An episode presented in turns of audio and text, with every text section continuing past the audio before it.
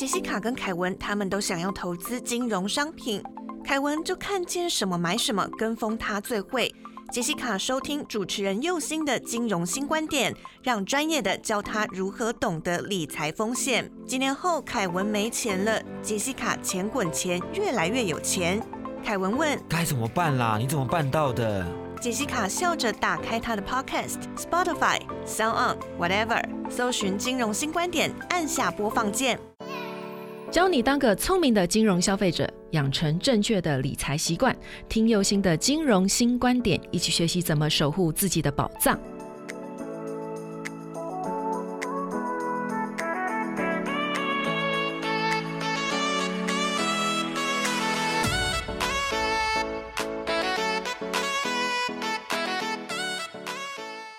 新出发，认识金融新观点。你现在收听到的是轻松电台 FM 九六点九。无论你是从 Sound、Spotify、Apple Podcasts 听到金融新观点，请顺手帮我点订阅。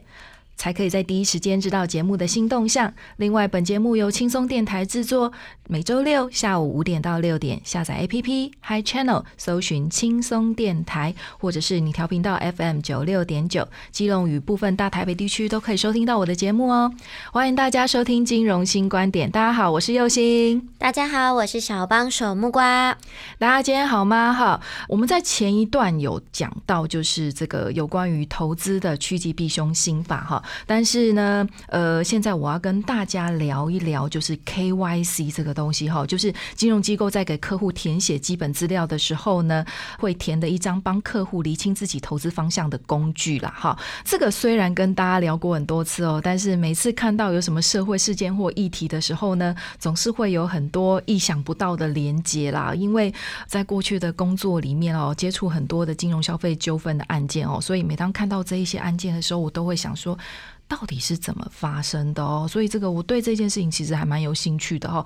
那再来就是说，其实呃，我们的政府有就是为了要保护金融消费者的权益呢，有去制定一个金融消费者保护法哦。那在这套法令里面，不管是实质上有没有保护到金融消费者，可是里面有很多的法条，其实很严谨的在要求金融服务业必须要遵守的规范哈。那所以就是消费者有去稍微了解的话，其实这些法条内容不难了解哦。从广广告适合度到权益的充分揭露的这个部分呢，都跟我们消费者的行为都是有关系的哈。所以其实从这些不管是法令啊，或者是说其他的行为，照理来讲，如果说你真的在买这些金融消费商品的时候，你稍加多注意一点，其实应该是可以避免掉这些我觉得很匪夷所思的案子哈。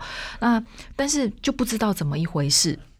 还是有很多人就是产生纠纷哈，那就像是说，有时候我会看到某一些诈骗的案件哦，那我都会想，哎，这些接到诈骗电话的人，到底是在什么样的状况之下会去想要去相信这个诈骗他的人哦？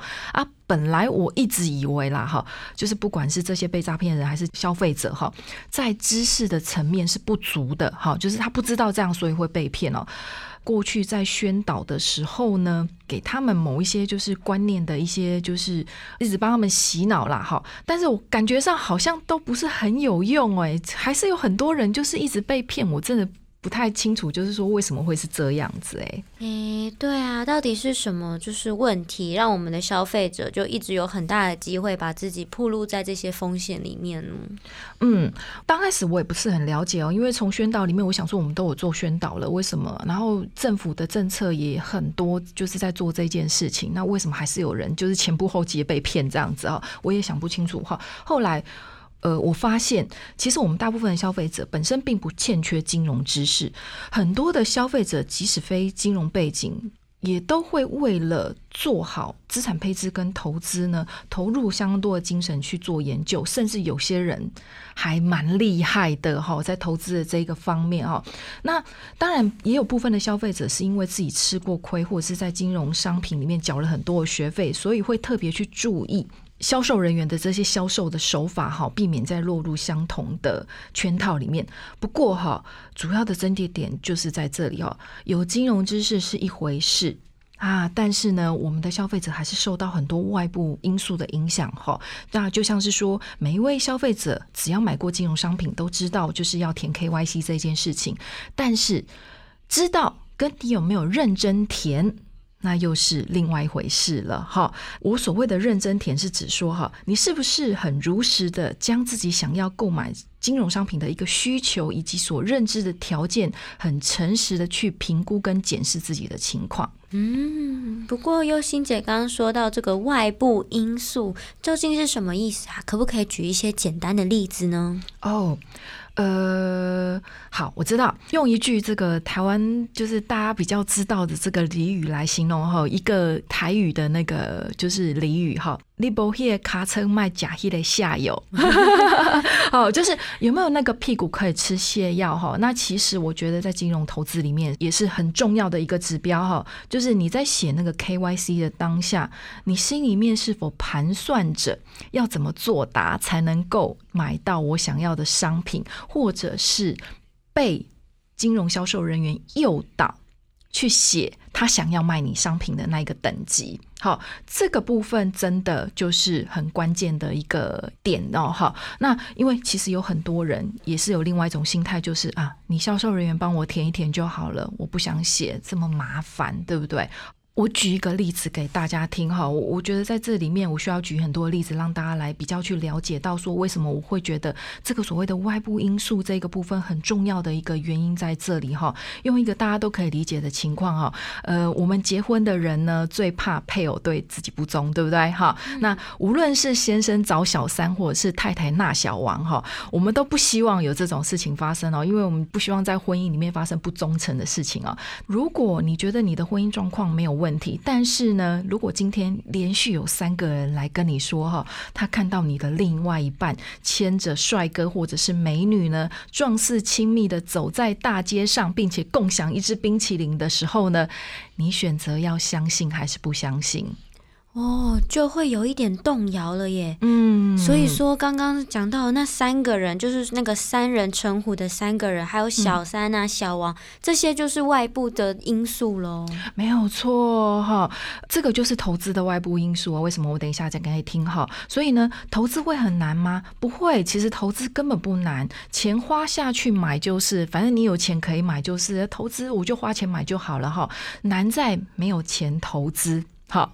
没有钱可以投资，难在今天如果来了一个震荡的行情，就是所谓的外部因素，会让你损失累累的时候，你会怎么决定？好，这个就是一个大家很难决定的一个心理因素哈。大家都会讲，投资就是买逢低买进，见高卖出嘛，对不对？哈，漂亮的术语大家都会讲哈。那而且啊，哈，我相信啦，呃，有一些就是在股市里面投资很久的人，或者是说哈熟知股市的一些资讯的时候啊，哈，讲起这个股票的黑线或红线的周期啊，哈，有研究的人一定比我了解更清楚了哈。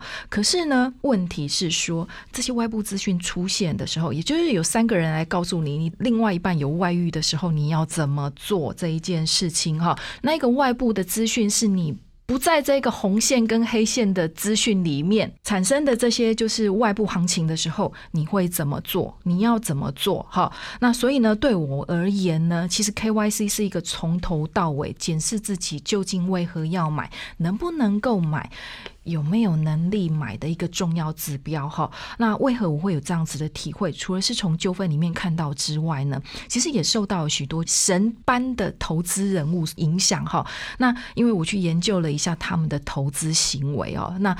都可以看得出来，其实他们是很细致的在执行这个 KYC 的这样子的一个动作哈。那或许呢，这些人连 KYC 到底是什么，搞不好都不知道哈。那也许这辈子根本没有做过 KYC 哦。不过呢，他们在做这些就是投资的这些所谓的内部策略、心理的策略的这些行为啊，这些精神其实是跟 KYC 还蛮相似的哈。那再从呃再来就是说，从这个呃处理纠纷的角度上面呢，我看到。很多的，就是行为决策的错误所产生的纠纷哈，所以呢，我我想说，可以从我的角度告诉你，呃，这些东西，我的心得感想到底是什么，让大家在投资的时候呢，愿意多去了解一些你可能未曾想过的层面哦。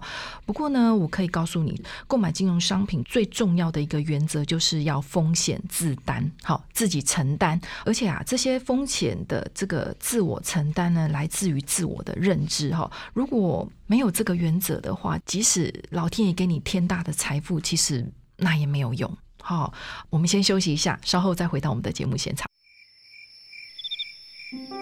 您现在收听的是轻松广播电台，Chillax Radio。欢迎再回到现场哈，因为我们刚才讲就是外部资讯因素嘛哈，那因为有外部资讯的一个干扰因素哈，所以我特别喜欢举巴菲特来当例子来做一个对照哈。那巴菲特他曾经写了几本书哦，但其实除了说他的投资历史之外呢，其实在这些书里面有传达一个很重要的概念，就是啊，如果你知道你投资的目的，那么你应该知道一个平稳踏实的投资者哦，无法在短期之内致富的哈，这个是他从头到尾想要传递的一个讯息哦。他有常在讲，就是投资很简单，只是因为人们不喜欢慢慢的变有钱，好，都想要在短期致富哈。这个部分就是最大的一个致命伤哈，就是我们讲的这个盖棺论定哦，就是只说任何事情如果时间不够长的话呢，其实没有办法去论断最终的结果哈。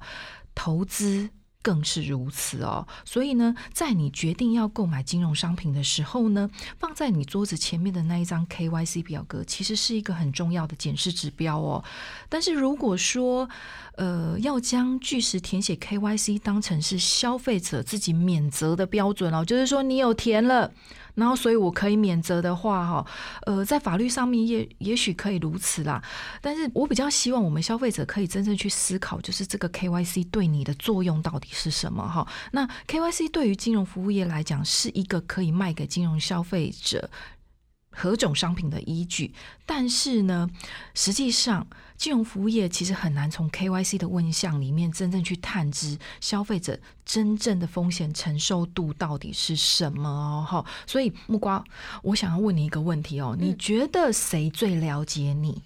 嗯。我想应该是我自己吧，就是我想要做什么，然后我可以做什么，我觉得应该都是我自己才能够就平常思考到的事情这样子。对，没有错哦。所以呃，其实我觉得消费者有时候就是他没有想到一件事情，就是说，哎，我去填了这个 KYC 之后，也不知道到底填的是不是正确，或甚至这一份 KYC 是别人帮我填的，那这个东西就能够代表我自己吗？哦，这是一，其实我我觉得常是一个很大的问。号哈？为什么？因为。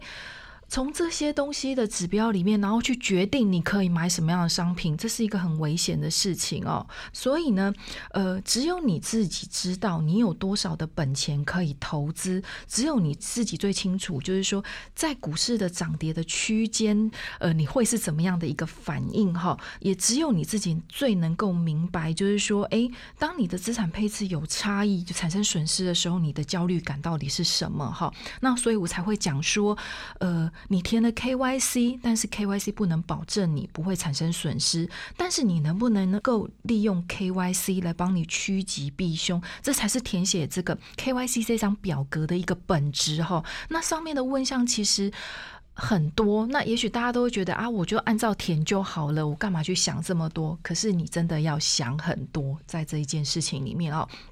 比如说呢，你填你完成的 KYC 表格，或许是按照你填写的内容，把你分配到，就是说，哎，你可能是积极型的一个消费者。积极型的消费者意味着你是一个风险承受度比较高的人，哈，可以购买风险等级比较高的金融商品。好，可是问题是说。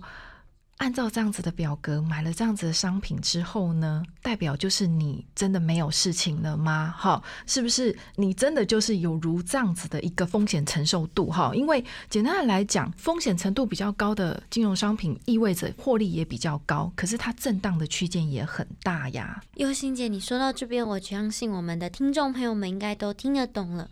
不过呢，这个真正的本质，可能大家还没有办法清楚的去接触到。那右心姐说的这个趋吉避凶的真正的本质究竟是什么啊？哎。很好的问题哈，我我举个例子让大家知道哈，那就从我做这个节目的时候，我都一直觉得买金融商品跟谈恋爱是一样，都是一个很好认识自己的过程哈，所以我很喜欢举这个恋爱的例子让大家知道哈。今天呢，有一个各科条件都还算优质的男生，好，我就举男生哈，就是呃条件都还不错，可能就是爸爸妈妈口里面所讲的这种很朴实的男生哈，我就讲啊。条件都还不错，学历也不错，薪水也不错，什么东西也都不错哈。然后呢，今天呢，突然天降好运，遇上了自己心里面所想的这个天命真女哈。除了颜值高之外，身材也火辣，头脑好之外呢，重点是她愿意被你追，哈，这是很重点的一件事情哈。所以呢，你做了一大堆努力之后呢，就是你们终于在一起了哈。但是你却开始不断的担心起来了，因为一个这么漂亮的一个女生女生。人呢？好，被你追起来了，当你女朋友了哈。可是你又会担心，说说，哎，他真的爱你吗？因为他的条件好好哦，哈。然后呢？会怀疑到，就是以为你自己在做梦哈，然后赏了自己几巴掌，觉得痛之后，才发现说，哦，这是真的，她是你女朋友哈。不过呢，这个天命真女呢，她男人缘还真的很好哈，这个也是让你很担心的地方。虽然她一直跟你保证说她不会变心，但是三不五时都会有这个神秘电话响起哦，甚至呢，走在路上的时候呢，很多人以为你是他的跟班这样子哈，然后。不要命的当着你的面递电话给你的马子哈，然后从交往之后，你都一直生活在这样子一个焦虑的日子里面哦，直到呢有一天你的 body 就是你的好兄弟传给你一张照片哈，照片上是你的马子亲昵的抱着一个又高又帅的男生哈。然后你看到这张照片的时候，你顿时之间头脑爆炸哦，边哭喊着就觉得不敢相信，然后哭喊着要冲去事故的现场哈，想要去看是不是说真的你的马子已经背叛你了哈。然后到现场之后，果然你的马子还在跟着那个男的一起有说有笑哦。顿时之间，你理智全失，一个箭步冲过去，学着琼瑶的偶像剧里面的马景涛，或者是立法院里面的黄国昌，摇着对方的肩膀尖叫。啊，并且哭喊着：“你这个背哥哥的人，怎么可以背叛我？”一个巴掌下去，就是给你的马子打下去哦。只见那个帅气的那个男子突然抓住你的手，并且推倒你说：“你打我妹妹做什么？” 好好笑，佑心姐讲的很激动，但是讲到现在，我好像就觉得故事很好笑，但还没有抓到那个 K Y C 趋吉避凶的本质。各位，本质很容易，就在这里。你就想象天命真女就是你要投资的标的，好，然后那个 body 就是那个好兄弟传给你的照片，跟那个高帅的男子就是市场行情，好，那当你搞不清楚你为何要投资这个标的的时候，任何一个市场的行情都会让你开始。心情坐云霄飞车，好。如果你又看不懂情势的发展，可以因时制宜的观察、调整自己的策略的时候呢，当一个关键性的突发事情出现的时候，你就很容易因为害怕就脱手，就是甩那个马子一巴掌啦，哈，那个甩一巴掌就是脱手啦，哦。这个行情到底是什么？其实这一次的武汉肺炎就是一个行情啊。对不对？好，那这个是你可以预测的吗？没有办法嘛，对不对？好，所以你看到这个行情的时候，你要怎么去做调整？对不对？这个就是一个策略啊，哈。所以呢，我在常在讲说，如果你老是让你的情绪做主导，学不会判断情势的话呢，不管是在投资或者是生活的任何一个面向里面，都有可能会让你产生意想不到的结果，哈。再者呢，你能不能透过学习，让自己能力更上一层楼哦？看到你以前看不到的细致处哦，让自己看事情的观点跟这些大师一样，哈。这个就是很重要的一个地方哦，这个才是你需要知道的地方哈。就譬如说像刚才的这一件事情，你看到就是你的 body 给你这张照片的时候，你能不能够静下心来去判断一下，这个男生究竟是真的是外面的小王，还是其他不相干人等？好，呃，尤其是这个又高又帅的男子，其实是你马子的哥哥的时候，你一巴掌给他妹妹这样子打下去，你不用混了。了，对不对？好，这样子你们清楚了吗？清楚了，没错，就是要了解自己的需求，然后理性的去分析和判断情势，然后随时呢都要调整策略，这样子大家才可以做到趋吉避凶啊！哎呀，没有错，就是这样子喽。欢迎你跟佑星一起重新出发，认识金融新观点。记得订阅本节目，你可以从 Sound、Apple Podcast 还是 Spotify 收听到金融新观点。请跟着佑星，从最细微的地方建立正确的金融观念及行为。另外，如果你是透过广播收听到佑星我的节目，记得脸书搜寻轻松电台并按赞，追踪节目新动向。